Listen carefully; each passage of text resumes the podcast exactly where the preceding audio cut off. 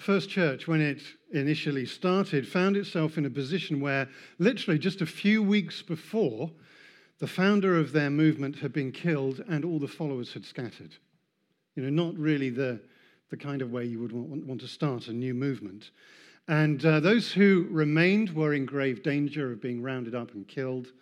Um, so, in that sense, things were not looking good, but you know the story, don't you? Jesus came back to life again, and a few weeks later, after that, uh, the church exploded with life and expanded rapidly. And in the last few sessions, we've been looking at acts of God. Uh, we've seen that this came about because of the infilling and overflowing of the Holy Spirit. If you're here for the first time, you're incredibly welcome, and you can catch up. And those of you who come regularly who've missed anything, you can catch up on the previous talks on our podcast feed. So let's pick up the story in the book of Acts in the Bible, chapter 2, verse 5. We're told at that time there were devout Jews from every nation living in Jerusalem. When they heard the loud noise, everyone came running and they were bewildered to hear their own languages being spoken by the believers. They were completely amazed. How can this be? They exclaimed. These people are from Galilee. You could tell by their accent, came from up north. And yet we hear them speaking in our own native languages. The loud noise they reacted to was a group of about 120 followers of Jesus who had just been baptized in the Holy Spirit. And the result of that infilling was they were filled with boldness, they were excited, there was lots of noise, there was speaking in languages that these people had never learnt, that were just a gift from God. And in verse 12, we're told, as they stood there, amazed and perplexed, what can this mean? They asked each other. But others in the crowd ridiculed them, saying, they're just drunk, that's all. Isn't it strange that on this occasion, being filled to overflowing with the Holy Spirit caused people to think that they were drunk? Now, I've seen that happen many a time. People who looked drunk when there wasn't a drop of alcohol in the building. It was just their senses were being overwhelmed by the Holy Spirit. It doesn't always happen that way, though, does it? Uh, it doesn't necessarily happen in the same way to every person in the, in the building. It can be completely different because God meets with each of us uniquely and individually. When the Holy Spirit comes in power, it can look different every time. And just because it looks different to the previous time, it doesn't mean that it's therefore wrong or not as good as it was before. It's just different. And uh, as I said, God uni- uh, uniquely interacts with each of us, knowing exactly what we need. And uh, He knows how we'll react. He can know what we can handle. And, uh, and He's good. But power does have an impact, doesn't it? If I was to, can't see where the nearest socket is, probably behind the piano over here. If I was to stick my fingers into the electricity socket and turn it on, there would be a reaction, wouldn't there? I wouldn't just stand there and say, This is a very interesting experience. I'm experiencing some power flowing through my body. It would be a bit more dramatic than that, wouldn't it? Because power has an impact. Imagine what it's like when the power that created the universe, that created every single star and, and system and life and everything else, when that power flows through you and me, it's hardly surprising that there's going to be a reaction sometimes. Now, thankfully, God doesn't turn the amp up to 11. Uh, he knows how much we can handle. Uh, I have known and read about people who've said, God, that's, I can't take anymore. Can you just dial it down a bit? But uh, He knows what we can take. But despite this injection of power, this was much more than 120 people in an upstairs room making a lot of noise. You know, we could, we could turn the amps up. They didn't have amplification. We could turn the amps up. We could make as much noise as we wanted, and Oxford would carry on as normal. Something different was going on. God was at work. And God gathered these religious pilgrims who had come to Jerusalem for the Pentecost festival. Something stirred in their hearts, something drew them. it reminded me as I was thinking about this of the stories that came out of the Hebrides revival in 1949. I think we've got a picture coming up. Um, led by uh, Duncan Campbell, the guy with the, uh, the white collar, the dog collar. Uh, and it started in this tiny little church in Barvas in 1949. One Sunday, they were having their evening meeting. God was moving powerfully. The church was packed full of people. Uh, they hadn't seen the church full of people for a long time, many, many years, decades probably. And in fact, they had been writing about, you know, the poor state of religion, as they called it. And uh, suddenly this church was full. And when they finished their meeting and they opened the doors, there were another 600 people outside waiting because something had drawn them. On another occasion, they finished their meeting and uh, they were called to the police station because hundreds of people had gathered outside the police station. And the people didn't know why they were there. They didn't know what had drawn them. They just found themselves, along with a whole crowd of other people, at the police station. And so that was another opportunity to be able to tell them about Jesus, and hundreds of people came to Jesus. A powerful move of God is so much more than good songs, nice venue, the activity of an alive church. It is that God is at work in the lives of people who are far from Him. Some of them may have been searching God, like the, these uh, pilgrims who'd come up to Jerusalem for the Pentecost festival. They may be searching, but other times it is uh, touching people who have no concept whatsoever of their need for God, no concept at all that God even exists. But we can be sure that God is at work today and that He's doing similar things. We need to be ready. These events on the, the day of Pentecost would have reminded Jesus' followers of what he had said and done. So, for example, in Matthew 9, verse 35, we're told Jesus traveled through all the towns and villages of that area, teaching in the synagogues and announcing the good news about the kingdom. And he healed every kind of disease and illness when he saw the crowds, he had compassion on them because they were confused and helpless, like sheep without a shepherd. He said to his disciples, The harvest is great, but the workers are few. So pray the Lord, who is in charge of the harvest, ask him to send more workers into his fields. At the beginning of the book of Acts, we see the con- continuation of the acts of God through the early church. We see an incredible expansion. We see them doing exactly what Jesus did with the you know, because Jesus wasn't with them anymore, they had the Holy Spirit to help them, to empower them. We looked about that the other, uh, the other week. And uh, this was based upon the fact that there is a harvest to be brought in. But on the day of Pentecost, there were plenty of people to help bring the harvest in as well. And even today, churches who are getting out into the harvest field are seeing a harvest come in. For those of us who believe in Jesus and follow him, there is an understanding that we're part of the same process. But I wonder how that makes you feel. Already, probably, probably some of you are starting to feel guilty or just a, oh dear, what's coming next kind of thing. As many of you know, I'm an introvert. I grew up painfully shy. I think I'm the, the shyest person that I've ever met. And so at times, this idea of going out into the harvest field, uh, it still at times fills me with horror. I know that's not a very spiritual thing for a church leader to admit, but I think most of you know about that anyway. And I think that many of us are afraid that we have to go out into this harvest field and that maybe we even have to become somebody different, somebody other than who we are, and that we have to try and use gifts that we don't have. But that's not the way that I see God works. He's designed us intelligently and deliberately. Even the person sitting next to you, God designed intelligently with exactly the skills and abilities that we need to be able to fill, fulfill everything He calls us to do. You have got everything you need to be able to do everything that God has called you to do. And the Bible says that because we have the Holy Spirit, we have everything that we need for life and godliness. It's all there.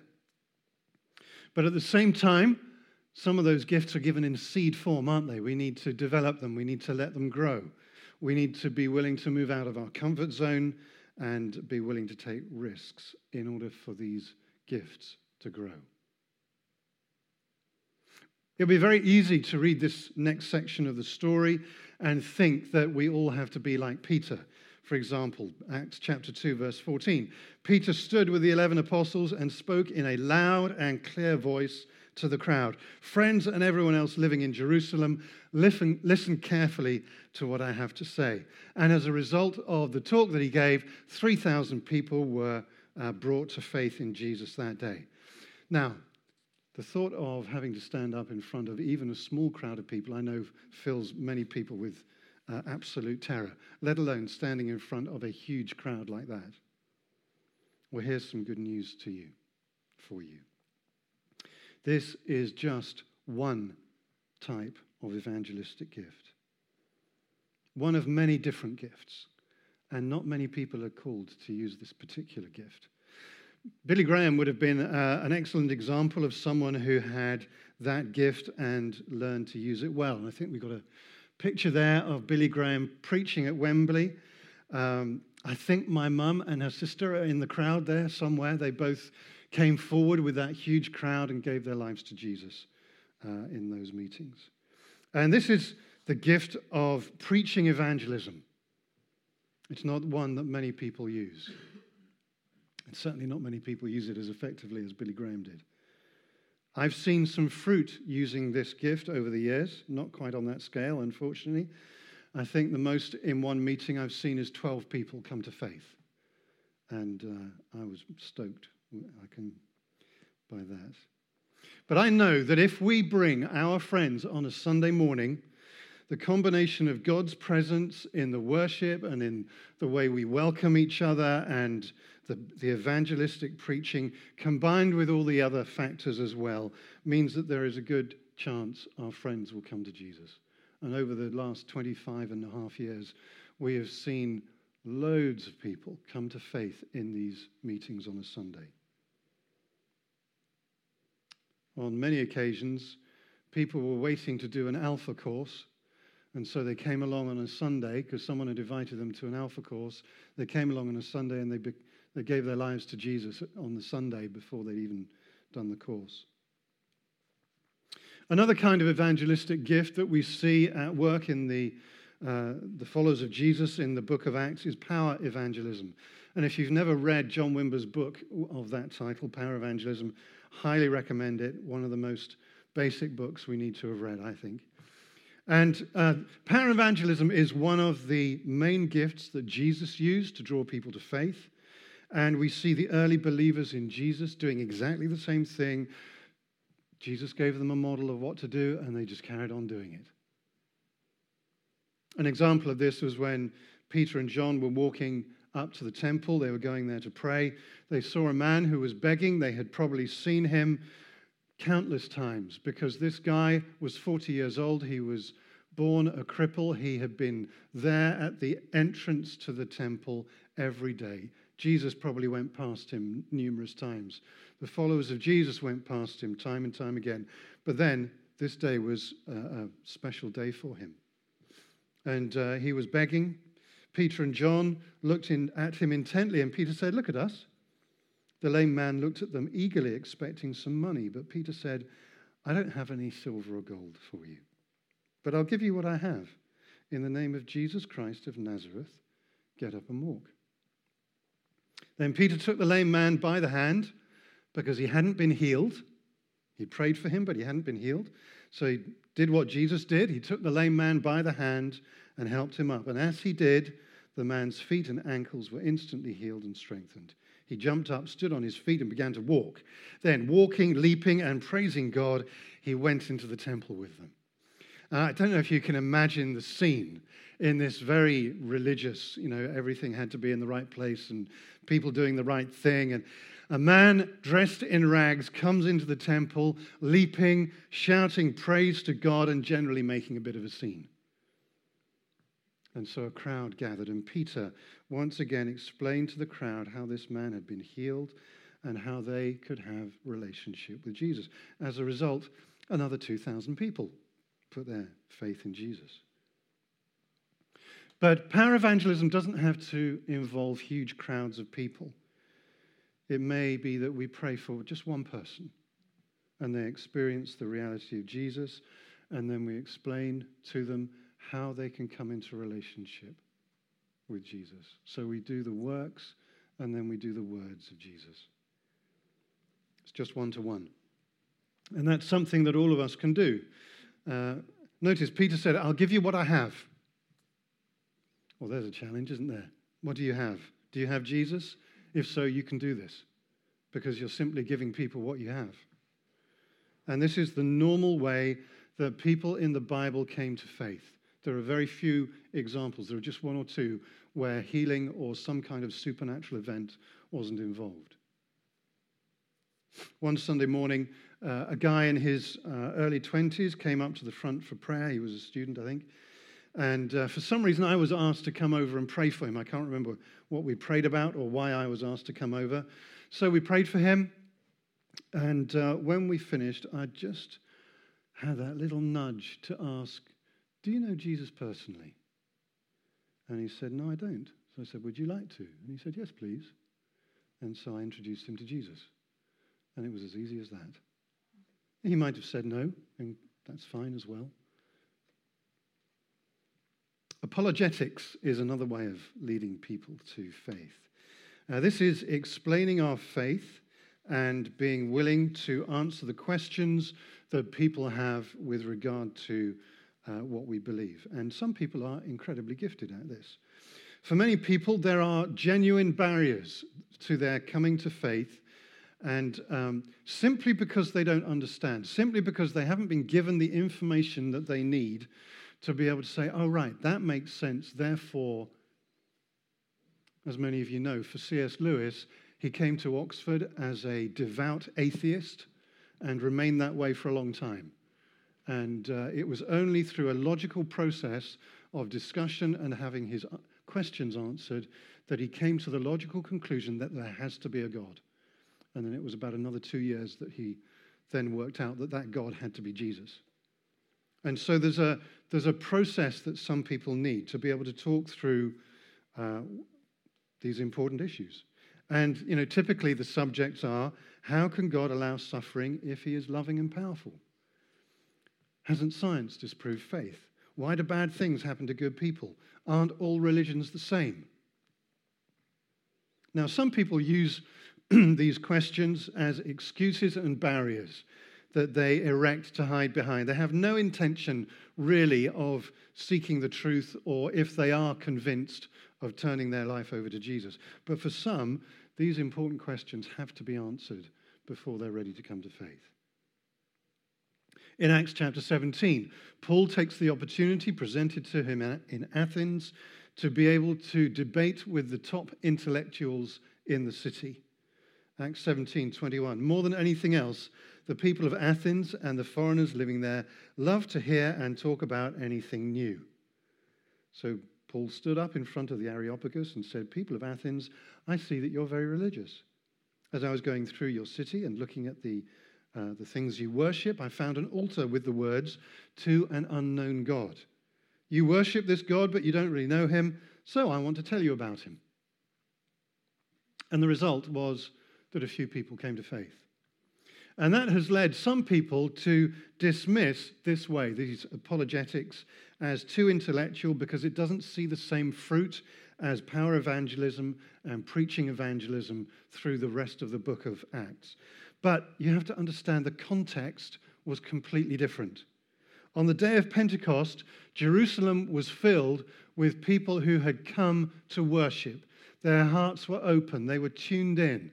And very often you'll find it so much easier to pray for a, a witch or um, somebody who's a Muslim or a Hindu or somebody who's actively seeking rather than someone who's an atheist. Pentecost, full of people who are already open to God. But in Athens, the people didn't appear to be spiritually open, and most of them were just there for intellectual discussion. They loved just arguing about stuff. And we find exactly the same thing in Oxford as well. Somebody said to us when we planted, You can discuss absolutely anything in Oxford, but if you try and put anything into practice, you will be opposed. And I think that's why the fruit was less in Athens. But people did come to faith, and we should be grateful if people comes in one, come in ones and twos as well as if they come in thousands. We also have Philip using a number of different gifts. He used preaching and power evangelism together. We also see him working one to one with personal evangelism. The Holy Spirit directed him to go and speak to a man riding in a chariot. So the Holy Spirit uh, said to Philip, Go over and walk along beside the carriage. So Philip ran over to catch up and then walked along, and he heard the man reading from the prophet Isaiah. And Philip asked, Do you understand what you're reading? And the man replied, How can I unless someone instructs me? And he urged Philip to come up into the carriage and sit with him. And so Philip explained that bit from the Bible, pointed out that it was a bit that was pointing to Jesus, and explained, and he led him to Jesus. So just one to one. Individual witness is uh, an important evangelistic gift. Paul went up to Philippi on one of his ministry trips, and he went out to the river where they expected to find a place of prayer. And uh, he was looking for people who were already spiritually open. He would do that wherever he went. Uh, you know, he didn't want to make life any harder than it was already. So he went for the people who are spiritually open. Acts 16, verse 13. We sat down to speak with some of the women who had gathered there. One of them was Lydia from Thyatira, a merchant of expensive purple cloth who worshipped God. So she was uh, a God-fearer. She didn't actually know Jesus personally. As she listened to us, the Lord opened her heart and she accepted what Paul was saying. She and her household were baptized and she asked us to be her guests. So it seems that of all the, that little group of women, Lydia was possibly the only one on that day who responded to Jesus. Paul simply explained what he, we believe as followers of Jesus, and Lydia, who was already spiritually open, gave her life to Jesus. All that is necessary here is a willingness to explain what we believe, to be a witness to what God has done for us and what we've seen him do. And we can do that individually with our friends, we can do that with small groups. The largest revival that this country has ever seen was during the time of John and Charles Wesley. John Wesley used to travel the country on horseback, often speaking two or three times a day in people's homes. And so he was regularly just talking to small groups twos, threes, fours, maybe as many as 12. That was the normal way he went about things. And that was the way that the revival spread. Now, we hear about him standing in fields and preaching to thousands and the incredible things that happened. But most of what he did was just ones and twos, small groups, individual witness. We saw a few weeks ago how personal witness is incredibly powerful. You remember the story, most of you probably will, of the woman at the well who had the briefest of encounters with Jesus, literally lasted a, a few minutes. But she went back into the town. She told everyone what had happened. And the result of this simple witness was that the whole town came to listen to Jesus. And in John 4 20, uh, 42, the people in the town said to the woman, Now we believe, not just because of what you told us, but because we have heard him ourselves. And we know that he is indeed the Savior of the world. So sometimes there's a little links in the chain. You know, we, we do our little bit and then somebody else does another bit, and Jesus does his bit as well. There's a, there are other evangelistic gifts, uh, such as invitation. In Acts chapter 10, a man, a man called Cornelius, who we're told was a God-fearer, so another person seeking after God, invited all his friends to hear what Peter had to say. Verse 24, they arrived in Caesarea, that's uh, Peter and his gang, uh, the following day. Cornelius was waiting for them and had called together his relatives and his close friends. He hadn't even surrendered his life to Jesus at this point, but he invited his friends to come and hear. And the result was everybody in the building came to faith in Jesus simply because of a simple invitation. Obviously, anybody can do that. But actually, some people find that they are particularly good at inviting people. It just seems to come so naturally to them, in the same way that other things come naturally to other people. Uh, for some people, it's storytelling. You just find that you're, you're a natural. You just find yourself telling stories. There are lots of stories to tell. For other people, it's serving. All of us can serve, but some people are particularly wired that way. And each one of these can combine with the others as well. You tell somebody a story about what God's done, and then you say, Would you like to come along and hear more about that? And if they say no, that's fine. The variety of evangelistic gifts is huge, and God uses a unique blend of them in each one of us. Every one of us is already gifted evangelistically. We just need to learn to use those gifts. Just want to finish off with something I think probably everybody here knows Jesus. Um, a vineyard church recently did some research and they asked all the people who had come to faith in Jesus through their church uh, and were now active members how they came to faith in Jesus. What was the process? Were there things that were similar? And in virtually every case, it looked like this.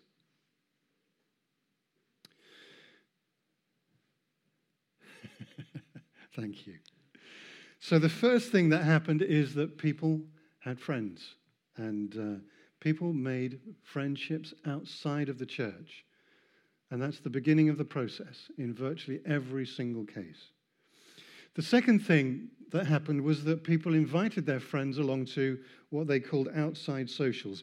Events uh, that the church put on, things like the men's clay shoot, the community bake off, other community events, uh, easy things to invite friends along to. The next thing are the, the special Sundays. Members of the church invited their friends again, this time particularly at Christmas, Easter, to baptisms and events like that. And uh, one of the wonderful things about having this venue is that we are going to be able to meet on Easter Day. So we are we have suddenly become a proper church. We can actually meet at Easter, and uh, so we're going to gather. We're going to worship, and then the talk will be, believe it or not, about Easter. It will be evangelistic. So that's an opportunity for us to invite our friends along. The next thing they call inside socials. And uh, these are social events that are not put on by the church, but are put on by us as individuals. And uh, uh, we, but we invite a mixture of churched and unchurched people along together. Then uh, people invited their friends to Sunday services, um, just the, the regular weekly ones, and then people came to faith. Now you may wonder or maybe you don't because you saw the slide when it first came up. Where does alpha fit into this? And what they found was that's where alpha fits in.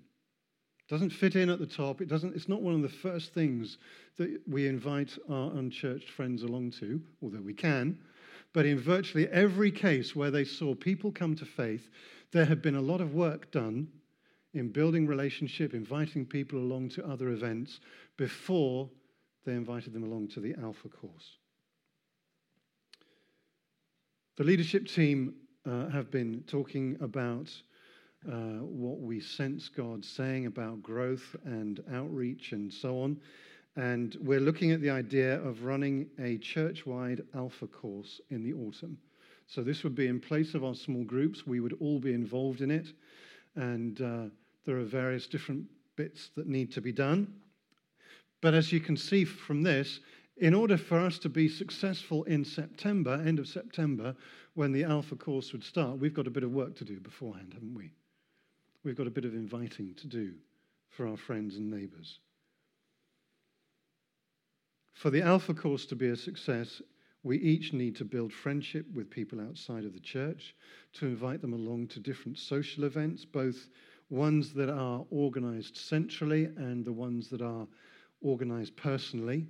And they said it, it doesn't matter exactly the order that those two come in, they just notice that they happen.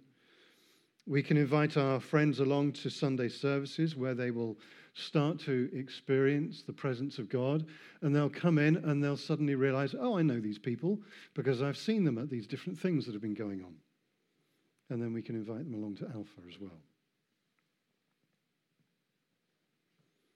The encouragement from the book of Acts is that God uses ordinary people with lots of different kinds of gifts in different kinds of ways to bring about the expansion of the church. There are a few of us who are called to preach evangelistically. I believe all of us can do power evangelism. Some are skilled or can grow in apologetics. All of us have a mixture of individual witness, storytelling, invitation, serving, all these different things.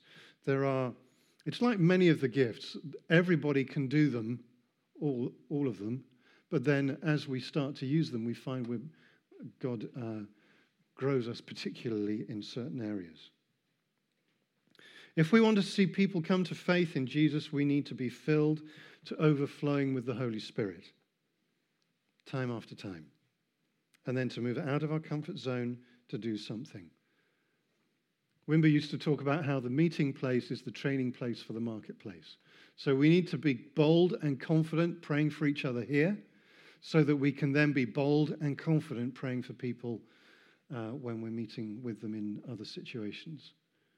Because the blessing that God gives us here is not meant to stay here, it's meant to go out to the nations, it's for everybody.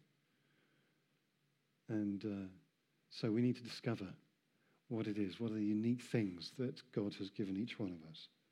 So let's stand.